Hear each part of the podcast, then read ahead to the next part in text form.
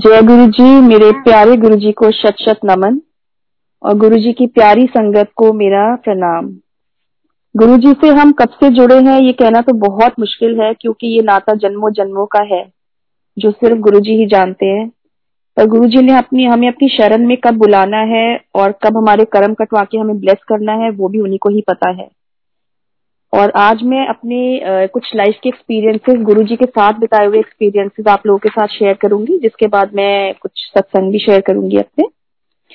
सो so, गुरु जी के पास हम गए जब वो एम्पायर स्टेट में बैठते थे। उन दिनों वो हफ़्ते में चार दिन बैठते थे Thursday Friday Saturday and Sunday मेरे मामा मामी बहुत साल से गुरु जी से जुड़े हुए हैं। सो so, उनके थ्रू गुरु जी ने हमें बुलाया।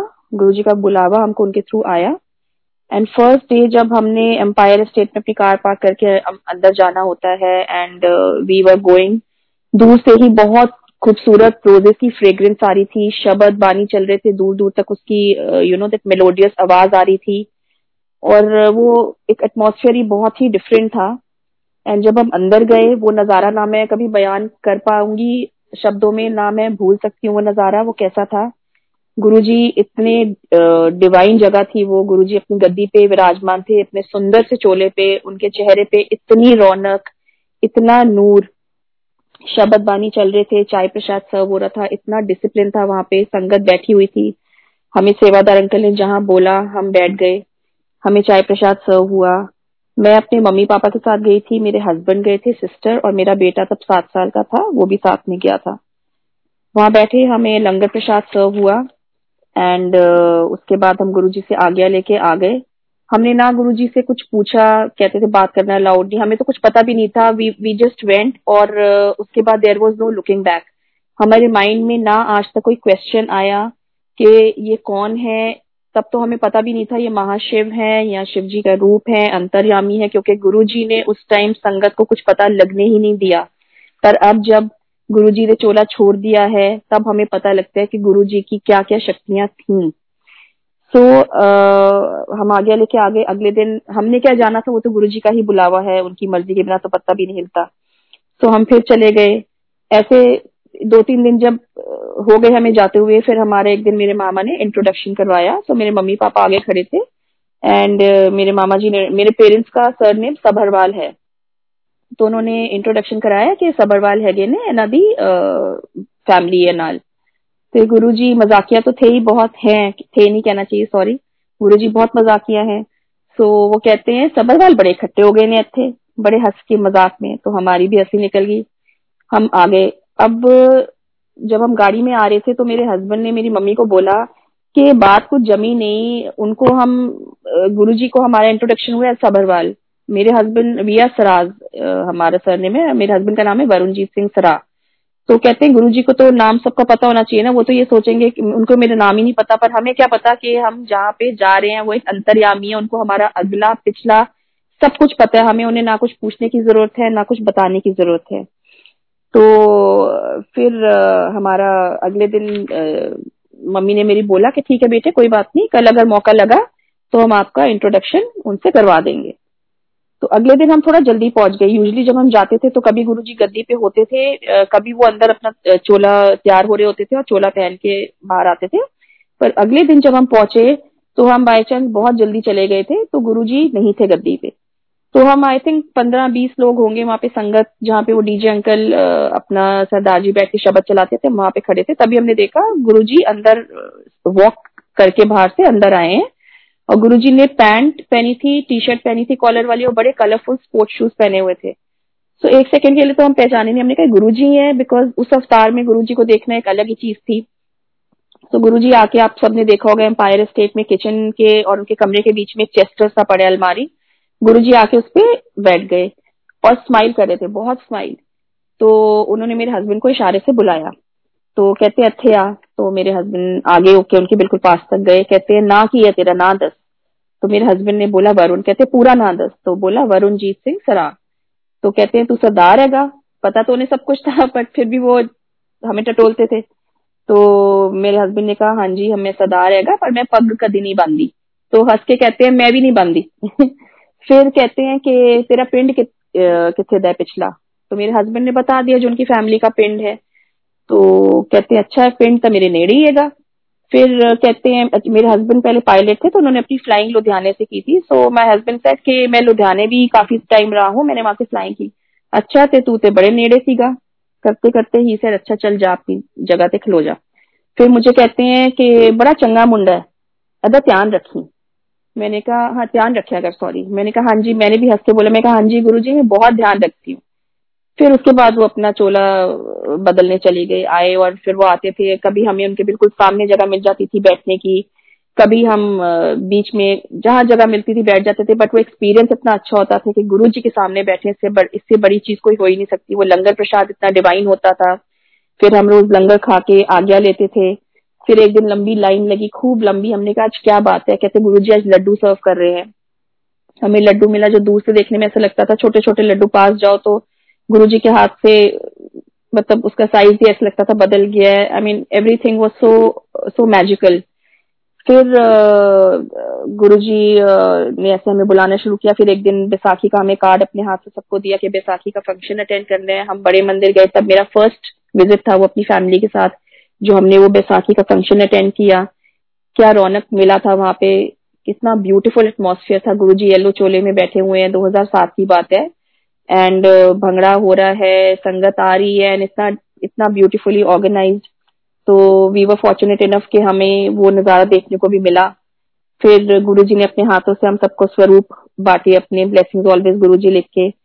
ये सब सिलसिला चलता रहा, हम जाते गए गुरु जी बुलाते गए और उनके चरण छूने के बहुत मौके मिले।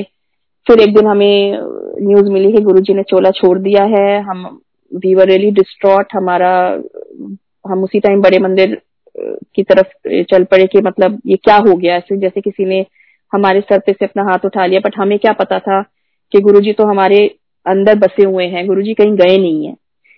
पर एक फीलिंग होती है, आप उनको रोज देख रहे हो यू नो बट तब तक हमें यही पता था गुरुजी, पर हमें गुरुजी ने कभी पता नहीं लग दिया कि मैं कौन हूँ, मैं क्या हूँ, उन, बस हम हम उनके रंग में रंग गए थे, बिल्कुल। एंड uh, बहुत खराब लगा। फिर हम बड़े मंदिर जाते थे। एम्पायर स्टेट तो उसके बाद में नहीं कि बड़े मंदिर जाते रहे। बीच में फिर हमारा कम हो गया था जाना। पर वो ये गुरु जी को पता है हमें कब बुलाना है कब उन्होंने यू नो हमें घर बैठे ब्लेस करना है। फिर सत्संग मुझे पता चला गुड़गांव में सत्संग होते हैं। पहला सत्संग मेरी मासी के यहाँ था। उन्होंने मुझे बुलाया सत्संग होते हैं। उसके बाद मेरे को फ़र्स्ट टाइम जब मेरे यहाँ सत्संग हुआ है तो मेरे को ऐसे लगा जैसे मैं बैठी थी अपने रूम में कि गुरुजी मेरे पीछे खड़े हैं और मुझे कहते हैं, जा सत्संग कर, उठ. एंड मैंने अपने हस्बैंड को बोला, मैं कहा, मुझे सत्संग करना है।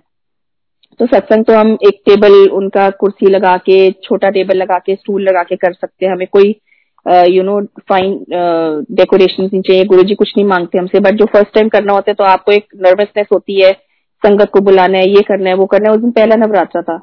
बट इतना ब्यूटीफुल सत्संग हुआ, वो छोटी सी, थोड़ी संगत आई। एंड कहते हैं गुरु जी हर सत्संग में आते हैं, हमें उनको नहीं ढूंढना है, हमें ये नहीं कहना कि हमें गुरु जी यहाँ दिखाई दे रहे हैं, वहाँ दिखाई दे रहे हैं। बट ये एक एक्सपीरियंस है जो मैं आपके साथ शेयर कर रही हूँ उस दिन जो हुआ है। फ़र्स्ट सत्संग वाले दिन जब गुरु की मैंने गद्दी लगाई नीचे, जो मैंने एक और उनके चरणों के लिए गद्दी रखी थी, उस पर छोटा सा एक रुमाला बिछाया था। उसके ऊपर जो गुरु जी के चरण स्वरूप में, चरण के इम्प्रेशन है एग्जैक्टली द सेम इम्प्रेशन वो गद्दी पे पड़ गया। इतना इम्प्रेशन की सारी संगत ने नोटिस किया। कि उन्होंने एक फील कराया कि हाँ मैं हूँ मैं यही मैं आया हूँ यू नो एंड हमें तो उनको ढूँढने की ज़रूरत नहीं वो तो आते ही हैं। और ऐसे बहुत सारे सत्संग है उसके बाद जो गुरुजी हमारे लिए रोज ही एक सत्संग होता है और आ, मैं कुछ छोटे छोटे आपके साथ सत्संग शेयर करती हूँ। हम अमृतसर से आ रहे थे मेरे हस्बैंड और मैं एंड uh, रात हो गई थी इट वाज uh, हमें चंडीगढ़ आना था uh, तो अमृतसर से चंडीगढ़ तो शाम के सात बज गए थे सर्दियों के दिन थे दिसंबर का महीना। तो हाईवे पे मैंने सडनली लेफ़्ट में देखा बहुत बड़ी ह्यूमंगस शंकर भगवान की मूर्ति और उन्होंने अपनी ऐसे गोद में गणेश जी को पकड़ा हुआ है। तो मेरे मुँह से निकला, जय गुरु जी, कृपा करना। बस हमने जैसी वो मूर्ति क्रॉस की है, हमने देखा हमारे आगे एक टेंपो जा रहा था, काफ़ी बड़ा सा एंड उसके पीछे एक टायर था जो कि उसने लूज रखा हुआ था। ह्यूज टायर और वो टायर उसने कोई चेन से बांधा नहीं हुआ था, कुछ फिक्स नहीं था। सडनली क्या हुआ? स्पीड ब्रेकर आया, वो टेंपो स्पीड ब्रेकर पे इतनी ज़ोर से गया कि उसका टायर उछला और वो उसने ऐसा मोमेंटम बनाया टायर ने कि ऊपर नीचे हवा में होता होता एंड मेरे हस्बैंड ने गाड़ी रोक दी। एंड मेरे हस्बैंड को पता चलिए मतलब वो साफ़ दिख रहा था कि हमारी तरफ़ वो टायर आ रहा है और अगर वो आके टायर हमारी विंडशील्ड पे आएगा तो गाड़ी का तो जो हाल होना था, हमारा क्या हाल होगा, हम सोच भी नहीं सकते। तो टायर आता गया आता गया। हम, मैंने मन में कहा गुरु जी जय गुरु जी जय गुरु जी वो टायर आप मानेंगे नहीं, संगत जी। दिखने में ऐसा नहीं लग रहा था कि वो डैमेज करे बिना निकलेगा। पर सॉरी वो टायर आया, हमारे बोनेट पे लगा डिवाइडर पे गया और सड़क के दूसरे पार चला गया। कोई, गाड़ी को हल्का सा खरोच आया होगा, मामूली सा डेंट पड़ा and we were safe and वो कनेक्ट मैंने किया कि बिल्कुल इससे पहले मैंने एक शंकर भगवान की मूर्ति देखी, मेरे मुँह से जय गुरु जी निकला, मेरे मुँह से निकला गुरु जी कृपा करना। सो ये सब कौन कर सकते हैं? सिर्फ़ और सिर्फ़ हमारे गुरु जी कर सकते हैं। फिर अभी पिछले साल दिसंबर में मेरे हस्बैंड का बर्थडे होता है। एक एग्जैक्टली एक साल पहले हमारा इतना बुरा एक्सीडेंट हुआ, हम मेरे हस्बैंड के बर्थडे के डिनर से मम्मी पापा के साथ गए थे, हम आ रहे थे वापस। एंड हम अपना टर्न ले रहे थे आराम से। एंड एक ड्राइवर गाड़ी में आ रहा था. ही वॉज़ टोटली ड्रंक वो हमें दिखाई दे, हम रुक गए कि हम टर्न लेने से पहले रुक गए बिकॉज़ हमें पता था वो बहुत तेज आ रहा है. बट उसने इतनी ड्रिंक पी हुई थी कि उसको पता ही नहीं था बट मेरे हस्बैंड मेरा बेटा चला रहा था. मेरे हस्बैंड साथ बैठे थे, मैं, मेरी बेटी पीछे बैठे थे. मेरे हस्बैंड कहते हैं, ये आएगा और मारेगा, ये आया आया. ऐसे करते करते मेरे हस्बैंड हाथ ऊपर कर लिया और कहा, जय गुरु जी एंड आप मानेंगे नहीं, उस ड्राइवर ने आके वो मारुति वैन में तो उसने हमारी एक्सयूवी गाड़ी थी मेरी उसने आके इतनी स्ट्रॉन्ग कार है एक्सयूवी बट उसने आके जो मारी, मेरी गाड़ी इतनी बुरी तरह डैमेज हुई कि सारे एयर एयरबैग्स खुल गए विंडशील्ड पूरी डैमेज हो गई लेफ़्ट वाला को ड्राइवर सीट का दरवाज़ा, पीछे का दरवाज़ा पूरा जाम हो गया। इतना जाम कि वो खुल नहीं रहा था।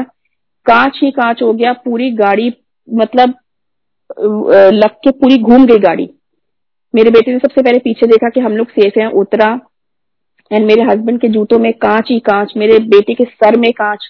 बट संगत जी यू वोंट बिलीव हमें एक खरोच तक नहीं आई।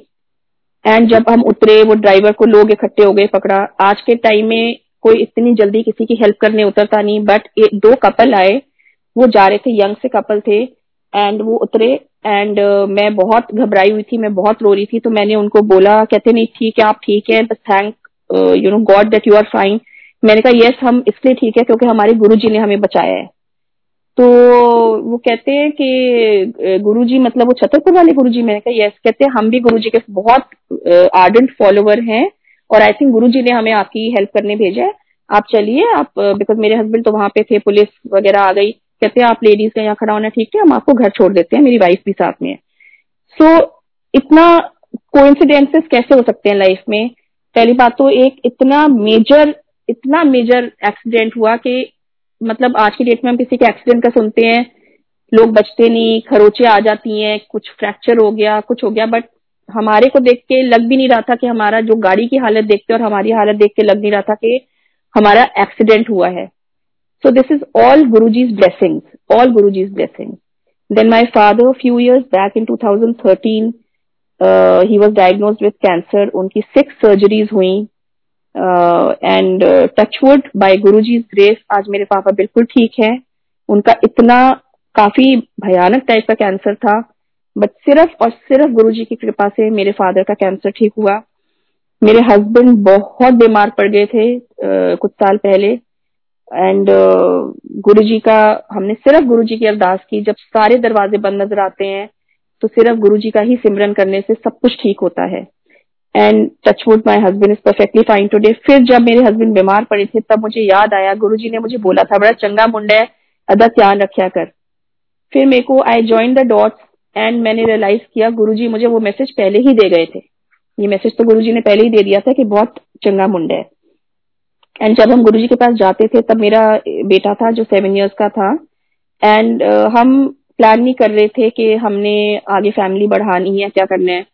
बट गुरु जी के पास जैसे हमने जाना शुरू किया and he blessed with a beautiful daughter वो डॉटर मेरी इतनी अटैच है गुरु जी के साथ वो इतने दिल से श्रद्धा के साथ सेवा करती है कोई सत्संग वो दरबार भी सजाती है पूरी सेवा दोनों बच्चे मेरे इतनी सेवा करते हैं सत्संग में उनको मुझे ये नहीं बोलना होता पड़ता नहीं तो आजकल के जनरेशन के बच्चे इतना नहीं करते हैं यू नो उनको कन्विंस करना पड़ता है but I don't have to convince अगर उन्हें पता है घर में सत्संग है कहीं जाना है वो जी जान से सेवा करते हैं। इतनी खुशी मिलती है दिल को कि इस जेनरेशन के बच्चे इतनी अच्छी सेवा कर रहे हैं, इतने सही रास्ते पे गुरुजी हमें चला रहे हैं। एंड एक छोटा सा सत्संग और है कि मेरी सिस्टर है लंदन में, वो भी बहुत जुड़ी हुई है गुरु जी से, सारी सिस्टर्स बहुत जुड़ी हुई हैं। तो मेरी सिस्टर ने थोड़े दिन पहले मुझे एक स्वरूप भेजा जो गुरु जी के आश्रम में बड़े मंदिर में उनकी गद्दी के पीछे लगा है व्हाइट चोले में। तो उसको वो स्वरूप मिला एंड उसने कहा, मेरे को स्वरूप मिला देखो, मैंने फ्रेम करके अपने बेड साइड टेबल पे लगाया है, आगे उसने जोत लगाई हुई थी। तो मैंने ऐसी मन ही मन गुरु जी को बोला। मैंने कहा गुरु जी मेरे पास आपके बहुत सारे स्वरूप हैं, पर ये स्वरूप नहीं है। आप कहना है लव दिस स्वरूप। ये स्वरूप मेरे को बहुत मन है कि मैं, मेरे को कहीं से मिले, पर अब तो कहाँ से मिलेगा? मुझे समझ नहीं आ रही। बस मैंने ऐसी गुरु जी से, जैसे हम अपने वन ऑन वन बेसिस पे हम उनसे बातें करते हैं। यू नॉट बिलीव संगत जी मैं अपने पार्लर गई, वो पार्लर वाले काफ़ी मेरे अच्छे जानने वाली हैं। तो मैं पार्लर गई तो जब मैंने मेरा हो गया काम, मैं पे कर रही थी तो उन्होंने मेरे आगे आके स्वरूप रख दिए कुछ गुरु जी के। तो वो भी मानते हैं काफ़ी गुरु जी को एंड संगत कई बार देखे चली जाती है स्वरूप जो आते हैं उनको। तो उसमें से एक स्वरूप था जो गुरु जी के आश्रम का था, नीचे लिखा था गुरु जी का आश्रम एंड इट वॉज़ लाइक छह बाय आठ साइज़ का स्वरूप। और वही वाला स्वरूप जो मैं चाह रही थी व्हाइट चोले वाला, जो बड़े मंदिर में भी है। तो मैंने मैंने कहा, वाह, ये तो मतलब इतने सारे स्वरूप, मैं सपना तो नहीं देख रही। फिर मुझे देखा, ये मैंने कहा, ये भी है स्वरूप, ये तो मैं बहुत दिन से चाह रही थी, ये मैं ले सकती हूँ। तो कहते मैम ये आपके लिए ही है। तो मेरे आँखों में जैसे आँसू आ गए, मैंने कहा, गुरुजी, मैंने तो आपसे ऐसी बातों बातों में कहा था, और आप कितनी जल्दी हमारी बात सुन लेते हो। तो ऐसे ही एक बारी मैंने गुरुजी को आ, हम बातें सबका अपना एक लेवल है यू you नो know, सब अपने हिसाब से गुरुजी से कम्युनिकेट करते हैं और गुरुजी हर किसी की बात सुनते हैं। कोई यहाँ पे नया नहीं है कोई पुराना नहीं है सब गुरु जी के लिए बराबर है। पुरानी नहीं संगत कुछ नहीं है। बट यस मैं ये कहूँगी कि हमें सौभाग्य मिला कि हमने उन्हें देखा उन्हें छुआ। तो इसी तरह मैंने एक गुरु जी को ऐसी बातों बातों में बोला गुरु जी आप आ, मैंने इतने सत्संग सुने हैं जो हमसे भी पुरानी संगत है कोई आपके पैर दबा रहा है आपके चरणों में से अमृत निकल रहा है कितने उन कितने ब्लेस्ड हैं वो लोग। हमने तो सिर्फ़ आपकी जुतियाँ छुई हुई हैं मत्थे लगाए हुए हैं आपके यू you नो know, और पर मैंने आपके चरण कभी नहीं छुए आपके चरण मैंने देखे ही नहीं सिर्फ़ स्वरूप में देखे हैं। ये मैं गुरु जी से बात कर रही हूँ एंड थोड़े दिन बाद मेरे को सपने में गुरु जी ने दर्शन दिए वो हम सपना तो बोल ही नहीं सकते वो स्वप्न दर्शन ही है। गुरु जी ने दर्शन दिए कि गुरु जी एक बहुत छोटा सा कमरा है, संगत बैठी हुई है एंड वो पंजाब का कुछ है। अब मैं डुगरी कभी नहीं गई हूँ, संगत जी, पर जब मैंने किसी किसी को बताया कहते हैं जब तुम एक्सप्लेन करते हो तो ऐसे लगता है वो डुगरी का मंदिर है या जलंधर का मंदिर है।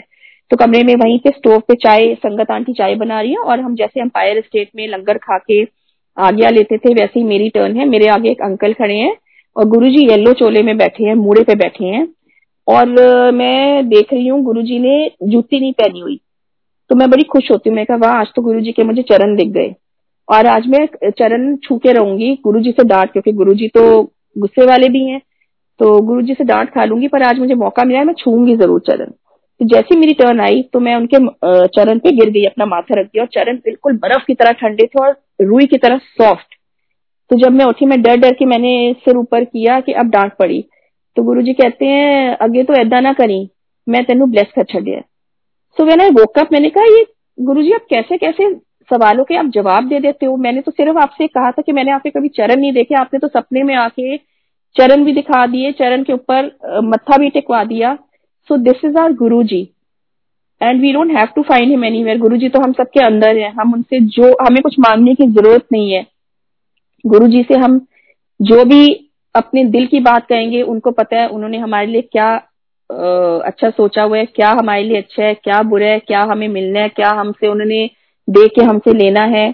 बहुत सत्संग सुनते हैं, बहुत ब्यूटीफुल सत्संग सुनते हैं एवरी संगत इज़ सो ब्लेस्ड और जो टाइम से हम गुजर रहे हैं गुरु जी कहते थे, घर घर में सत्संग होंगे, घर घर में सत्संग होंगे, और आज वही हो रहा है। हर घर में जोत जल रही है, हर घर में अरदास हो रही है, हर घर में सत्संग हो रहा है। And I will only say that Guru ji आप सब संगत को ऐसे ही ब्लेस करते रहो और आज जो मैंने सत्संग सुनाया है, जो गुरु जी ने मुझसे बुलवाया है, मैंने वो सब बोला है अपने एक्सपीरियंसेस गुरु जी के साथ। एंड गुरु जी इस सत्संग के थ्रू बहुत लोगों को ब्लेस करें। And everyone should say blessed thank you Guru ji लख लख शुक्राना गुरु जी जय गुरु जी